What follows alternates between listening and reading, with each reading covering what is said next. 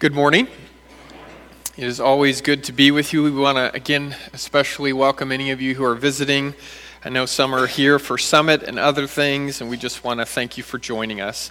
As Dennis just mentioned, we are continuing the Open series, a series that's focusing on various spiritual practices and disciplines. And if you're sitting on the end of a pew, you may notice that there's a small stack of these cards, and if you would pass those to the, the middle of the pews for anyone who wants to, to have these notebooklets. Uh, inside, you'll find a space to later in the sermon write down a definition of what learning is, at least for this series. And then you'll also see a few practical ways for you, uh, as Dennis mentioned, to kind of live out this practice this week uh, in, in some meaningful ways. Dennis, when you were sharing the story about the the massage study, and you started out saying that those who gave the massages had lower heart rates and all those things. I thought you were going to add, then the people they massaged, because that's how it would be for me. Like, if I had to choose, I wouldn't want to be a part of that study at all, but if I had to give a massage or get a massage, I'd rather be in control of all of that touching. So, uh,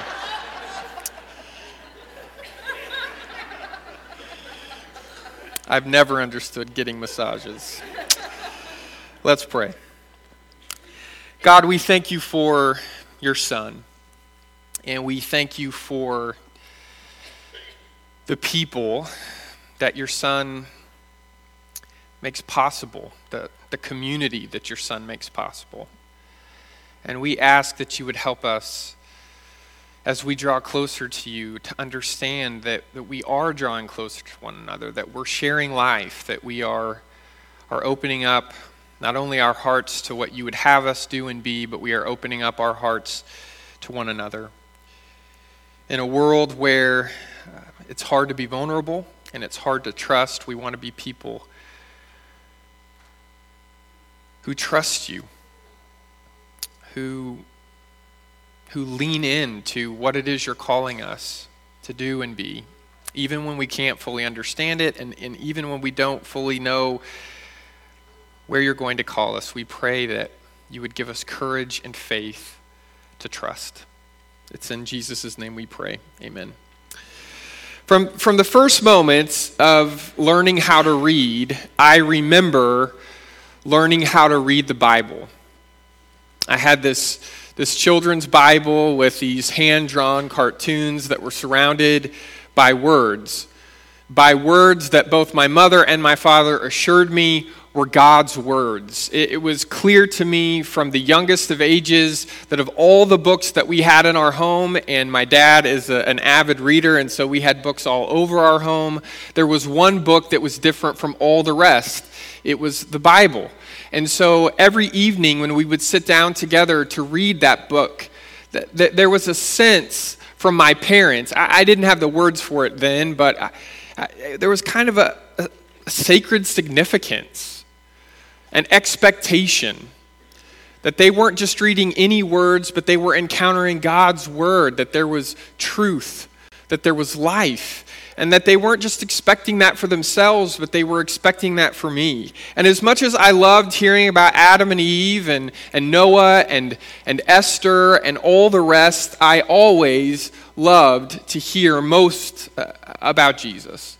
Jesus being born in a stable, Jesus feeding the hungry and curing the sick, Jesus walking on water, Jesus telling his disciples to let the little children come and be close, Jesus dying on the cross out of this soul deep compassion for us, Jesus rising again so that God could teach us that not even death itself has more power than the self giving love of God.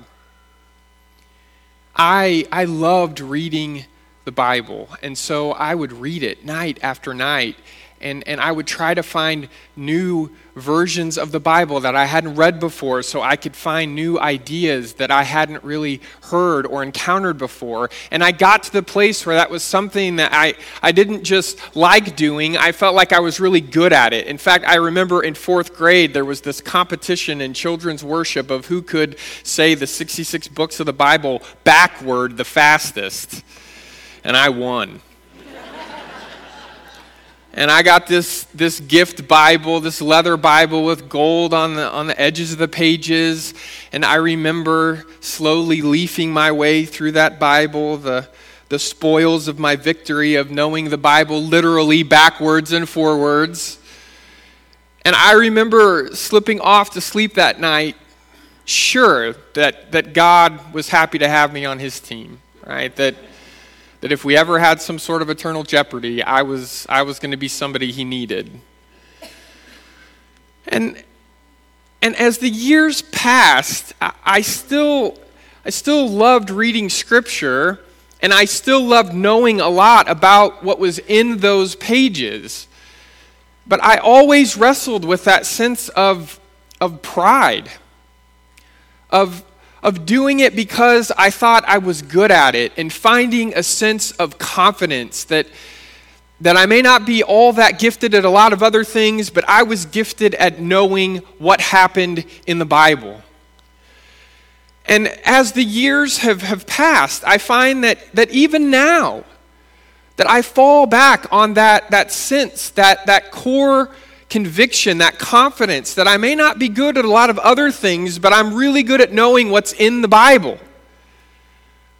And yet I wrestle with this, this realization that I didn't grasp in fourth grade, and I still, at times, I guess, struggle to grasp, and that is that there is far more to encountering God's Word in Scripture than knowing what the words are on all the pages. We aren't trying to master the content of Scripture. We're trying to allow the Master revealed in Scripture to shape our character. We aren't seeking to become impressive academic experts in what the Bible does or doesn't say. We're, we're trying to become authentic followers of Jesus in everything we do and say. I love our heritage. I really do. I, I love that in the churches of Christ, one of our core convictions is that we are people of the book, we're people of the Bible. That the, the Bible is at, at the center of, of how we understand what it is to be the people of God. And yet, as great as the Bible is on its own, it's simply not enough. The, the Bible on its own can't solve all of our problems. It can't fix all of our disagreements. The Bible on its own, it, it can't answer all of the, the, the, the challenges that we face in our lives, it, it, it can't unlock all the mysteries that, that we come across. The Bible on its own cannot be the point. The Bible is always trying to point us on to something greater. Or another way to say that would be that the Bible is always trying to point us on to someone greater. Jesus didn't come and live and die and rise again so that we could have a Bible. We have a Bible so that we, we have this pathway into this always unfolding story of how Jesus still comes and lives and dies and rises again. And not just for us, but somehow with us. The, the gospel isn't an event that, that happened a long time ago. A long time ago. The, the, the gospel is an event that's still happening here and now. And I know that we know that. I know that at some level we've all heard this talk before. I, I know that we get it. We get that knowing the Bible isn't the same thing as knowing God. That, that, we, we get that there's a connection there, but they aren't the same exact thing. We know that the contents of Scripture are always trying to point us beyond Scripture. But there are times when we forget, or at least I should say, there are times when we act like we forget. And like a certain smug fourth grader I'm all too familiar with, we start to think that knowing what's in the Bible backwards and forwards is what makes us Christians more than anything else. We start to think that being able to win arguments about the Bible is what proves we're serious about being God's people. We start to take comfort in our own book knowledge pertaining to the subject of God and the topic of salvation, as if studying is just as important as living. the only way I know to break us out of this, this false confidence in our own knowledge, the only way to, to break us out of this misguided approach is for someone to wake us up to what's actually happening. When we start to focus more on how we study than how we live. In John, the Gospel of John, chapter 5, we find Jesus speaking to the leading biblical scholars of the day when he says, The works that the Father has given me to finish, the very works that I am doing, they testify that the Father has sent me. And the Father who sent me has himself testified concerning me. You have never heard his voice. That's a perfect time for a phone call. You have never heard his voice, nor seen his form nor does his word dwell in you. Do you hear that? Nor does his word dwell in you. For you do not believe the one he sent. You study the scriptures diligently because you think that in them you possess eternal life. These are the very scriptures that testify about me, yet you refuse to come to me to have life. Diligently studying the words of Jesus skillfully explaining the words of Jesus, these things matter, but they never matter as much as encountering Jesus Christ as the living, active Word of God. There's a connection between studying and living, but they are not the same thing. And when we make the mistake of trying to replace living in the way of Jesus with studying about the way of Jesus, we've got a problem. What, what separates those of us who, who place too much emphasis on knowing all the right ideas about Christ from those of us who use those same ideas in order to get closer to Christ? What's, what's separating us? It's the motivation. That's what's separating us. Are we motivated by wanting to know more intellectually or by wanting to know more relationally? True Christian learning is always more about relationship than scholarship. It's more about being formed than it is about being informed. We're being drawn closer to Christ and His way of life through sharing life with Christ. And we are experiencing that way of life in a way that should be beyond our ability to dissect or study or explain that way of life. I'm not saying there's no place for scholarship or information in the Christian walk. There's obviously a place for those things. But scholarship and information, study, those can never be the end goals of the Christian life. At best, they help us along the way in our Christian walk without getting in the way. And that leads us to our core definition this morning of what the spiritual practice of learning is. Learning is being formed, not just having information, but being formed in the image of Christ by listening to his word with an open heart and practicing his way with a trusting spirit. During communion, Dennis said there are times that we we try to get our head right. We try to get our attitude right so that we'll start to live a certain way. But, but Scripture has always known, ironically, that the very same Scripture we study, it is always known, that the Christian tradition has always known that it's, it's not enough to think or have a feeling. We've got to live in a certain way. And sometimes in living that way, we become who we were always meant to be. We learn by listening not just with our ears, but with our hearts. We, we learn by living. We learn with a heart that is open to see new things that we've never seen before and actively trusting in new ways. Doing things that Jesus asks us to do, even when they don't make sense, and even when we don't have control, and even when we don't know exactly how things are going to turn out.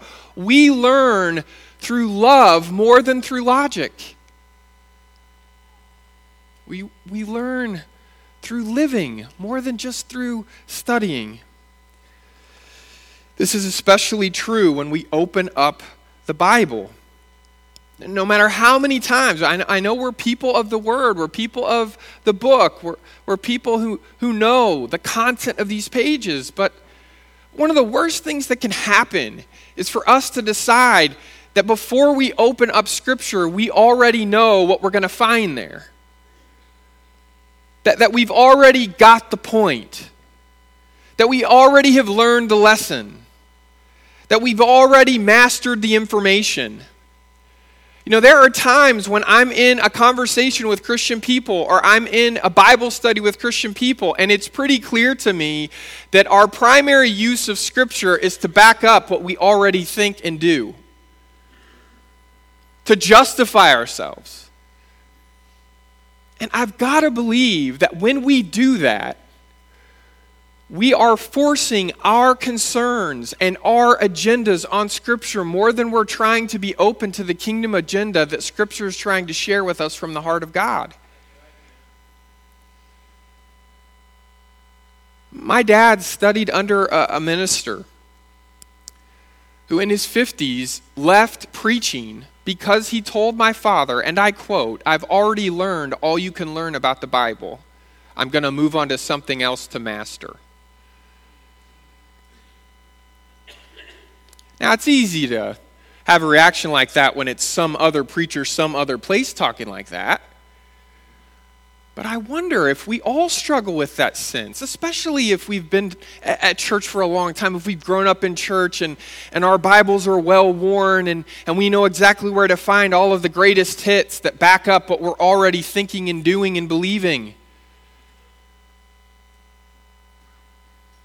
But if we believe not just in the Word as it's written, but if we believe in, in the Word, Jesus, if, if we believe in God the Father and God the Son and God the Holy Spirit, then we should have some sort of hope, some sacred significance that we are expecting to encounter here. That even if the words on the pages are the same, the Word of God will speak to us in new ways that we don't get to control and we don't get to, to set limits on and we don't get to set all the definitions for. So let's try it out together right now. I mean, reading the Bible like that takes it takes courage, it takes humility, it, it takes faith, and it takes a community. I mean, because when I'm reading all by myself, it's amazing how often I hear exactly what I want to hear.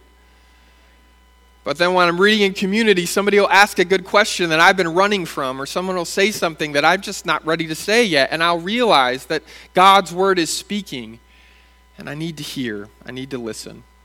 So let, let's take a really familiar concept that maybe we have a sense we know really well grace. Let's stay in the Gospel of John, so you don't have to turn too many pages. Let, let's pick a story that's really, in a lot of ways, probably familiar to most of us if we've been at church for any length of time. And let's see if by trying our hardest to trust that, that even if this is all familiar and well known to you, that, that God is able, through the power of the Holy Spirit and through the life of Jesus Christ, to speak to us in always new ways, that we will learn something here. We will see something here that we've never seen before. We'll encounter a truth that maybe we, we haven't understood before, and that it will change not just the way we think, not just the way we study, but it will change the way we live. It will change who we are. So as we as we prepare to open this story together, I want you to know up front that of all the people in the story that make me wonder, she's the person that I, I wonder the most about what it is that she's she's thinking and feeling. And we don't have her name. We're not given her name. We don't know a lot of the details that, that we'd love to know at the beginning of a story. But as we find her this morning, I, I want you to use your imagination of what it would be like to be her. And I have a feeling that if, if we could ask her what, what her story is, she would say something like this I had no excuse for being there, no, no, good, no good reason to be there. But I was there by my own choices, by my own decisions, I was there. And I was numb. And that's what that's what loneliness can do to you. It was early in the morning. and I heard noise out on the street, just outside of the house. There were voices of men talking to one another, and suddenly I heard those voices move closer out from the street into the house, and then they were banging on the door to the room, and then they were coming through the door. And as soon as they came into the room, I knew who they were. They were, they were church leaders, religious leaders that I had seen around town many places before. And they were all talking at once, and I, I, couldn't understand them very well, but it was clear that they wanted me to come with them. I heard one of them say gruffly, Just throw something on. We're leaving. So I got my clothes together, and I started to walk out of the room and through the house and out into the street. And that's when they took a hold of me. They, they grabbed me. I had one man on either side of me. There was nowhere I could, I could run to. And I, I don't think I have ever felt so scared and alone in all my life. And I had a thousand questions coursing through my mind. How did they know I was there? What, what, what, were they? Where were they taking me? What what did they they want to do to me? And I I knew with, without a doubt that that things were going to get get worse. None of them were really speaking to me much at all. They were just speaking to one another, and they were obviously hurrying to get somewhere to meet someone. And I, I was hoping, even though I knew it was never going to happen, I, I, I knew that these men who had taken me into custody had the right to discipline me for what I had done. But there was this illogical part of me that was hoping that maybe they would they would stop for just a second and, and let me ask for forgiveness and apologize and maybe start over. I mean, it wasn't, it wasn't like I wanted this life. I, I'd fallen into it. I, I knew I could be better. I knew I could do better. I just, I didn't know how. And, and now time was running out. And, and that's when we rounded the corner.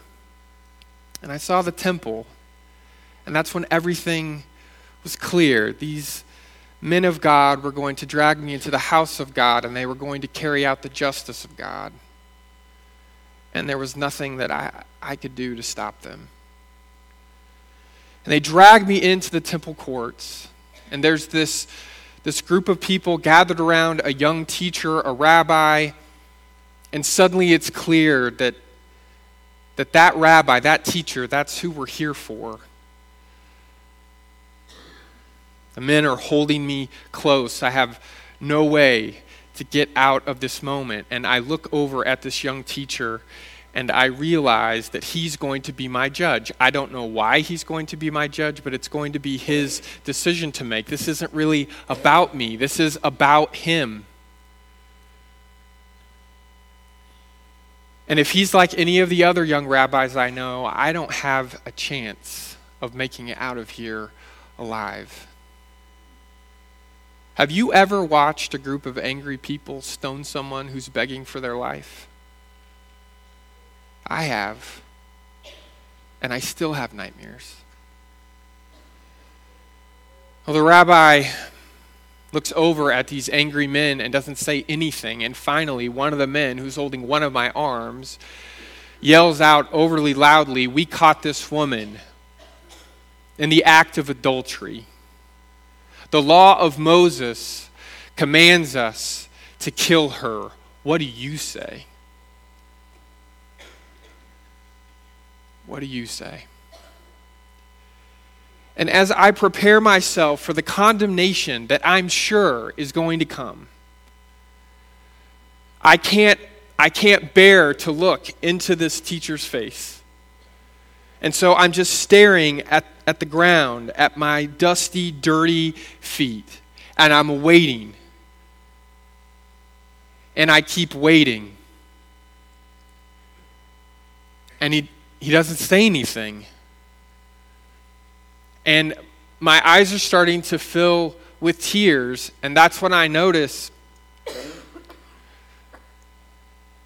that he still hasn't said anything. And my accusers are, are still waiting. They're losing patience. I'm praying for God to make it all stop, to, to make the moment pass. Why would God listen to somebody like me after what I've done and the decisions I've made? I'm still waiting.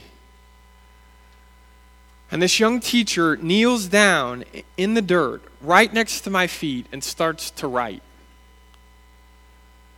And there's too many tears in my eyes for me to read what he's, he's writing. And I can't tell if anyone else in the temple courts can, can read what he's writing. But finally, my accusers have had enough. They've lost their patience. They ask him again to make a ruling. The law of Moses commands us to stone a woman like this. What do you say that we should do? And they know. They know that that rabbis always uphold the law of Moses. They, they know what they're asking, but there must be, there must be a, a specific answer they're, they're wanting from him. And then he, he starts to talk. And he doesn't talk like he's addressing a group of angry men. He speaks calmly and clearly and quietly, like he's talking to just one man. I, I, will, I will never forget what he says. He says, Let the one among you without sin be the one who casts the first stone at her. Let the one among you who is without sin cast the first stone at her. without waiting for a reply, he just knelt back down near my feet and started to write in the, the dust again. And I, I didn't know what was going to happen next. I didn't know what they were going to say, but I had never heard anybody talk about the law that way. Because if the only person who had the right to stone me had to be sinless, then who, who was left? And for the first time in a long time, I felt a flicker of hope. Open your Bibles up to John chapter 8. I'm going to pick up in verse 9. At this, those who heard began to go away one at a time, the older ones first, until only Jesus was left with the woman still standing there. Jesus straightened up and asked her, Woman, where are they? Has no one condemned you? No one, sir, she said. Then neither do I condemn you, Jesus declared. Go now and leave your life of sin. Okay, we've probably heard this story before. You probably know the facts. You might even even done a, a, concordance study where you learned more about which Greek words show up here and the whole background of does this story actually belong in the Gospel of John or somewhere else? If you looked in your Bible, if you have a translation, you may find that it was at different manuscripts at different places. What I love about that is it means that this story was so important to the church that they were going to find a place for it wherever they had to put it. I know you know the, the content but I guess the question is is there something here we haven't seen before? Is there something in the way of Jesus that, that's challenging to the way that we're following Jesus? You know, the, the Pharisees, the, the experts in the law of Moses, they know exactly what the Bible says when it comes to adultery. And they know that in Leviticus chapter 20, verse 10, it says, If a man commits adultery with another man's wife, both the adulterer and the adulteress are to be put to death. It's clear. It's straightforward. The Pharisees have the scriptural justification, right? The, the, scriptural right to carry out this death sentence, not only on this woman, but also on the man she sinned with, though he is nowhere to be found. And while you and I would never agree to carrying out Leviticus 20:10 in the year 2016, while we would never say that, that it's a fair punishment of killing somebody who has committed adultery, I, I'm afraid that we are very much in danger of hurting already broken people in the name of being right and teaching them a lesson. See, the, the hard truth that we have to face It's not so much in the story. The hard truth we have to face is in us. And that is that Christian people often treat broken people with harsh words and actions of condemnation because they have the book, chapter, and verse from Scripture that they think backs them up. But if John's story means anything, it has to mean that whenever we use God's word to justify judgmental and condemning behavior, we're wrong. Even if we think we're doctrinally right. We're wrong. We're as wrong as the teachers of the law and the Pharisees in John chapter 8. They have the scriptural right to behave the way they're behaving, to do what they're doing. And Jesus makes it clear that he expects more out of them. He's tired. He's tired of people using scripture, in their case, using the Old Testament law to be the minimum of what it looks like to be God's person. He makes it clear that the law that God gave the people through Moses was never supposed to be the high point of how they treated one another, it was supposed to be the low point. That God actually hoped from the beginning in giving the law that his people would one day outgrow the need for those basic moral training wheels and they would be better people than the law required. Not that they would do less than the law required, but that they would do more than the law requires. Grace isn't less than justice. Grace is always more than justice. Grace always asks more of us than justice. Grace offers us more possibilities than justice. Grace creates better lives than justice. Justice may be where we start out. But grace, grace is where we've always been headed. Grace is what we were created for. Now, this is a harsh statement, but I'm going to say it, which is ironic on a sermon about grace, but go with me here. Only immature followers of Jesus think that the best approach to dealing with sin is to condemn it. Mature followers of Jesus know from experience that the only real way to deal with sin is to forgive it, with God's help, to forgive it and heal it. And too often, I think we decide that the best way to deal with sin is to just call it out and say, hey, you're sinning. Stop it. And yet, time and again in Scripture, what we have as we open our eyes to the way of Jesus in the world, and we ask ourselves the distance between the way we're moving through the world and the way Jesus moves through the world, we find that Jesus isn't satisfied with, with just condemning sin. Jesus wants to go beyond that. Jesus wants more than that. Jesus wants to, to deal with it, to, to forgive it, to heal it. Let any one of you who is without sin be the first to throw a stone at her, Jesus says. And he doesn't just say it to a bunch of, of biblical scholars 2,000 years ago. Jesus says it to us right here, right now. And we know, we know the truth is that we're all sinners, sinners who are, by the grace of God, always undergoing this process of being transformed from who we are into who we're supposed to be, who we long to be. God is still, right now, helping each one of us overcome some sin struggle. Maybe we know about your sin struggle. Maybe we don't know about it, but all of us have these sin struggles in our lives. And that means that we still have a lot of changing to do. It means we still have a lot of learning left to do. The fact is, not only that we were wrong, we're still wrong. We don't know it. Not all the ways that we're wrong. We're not aware of it. And when we become aware of those ways, God will work through that knowledge and through that understanding to help us transform, to help us learn something that maybe we weren't ready to learn before. But it's not just that we were wrong a long time ago on some point, we're still wrong. And God's grace means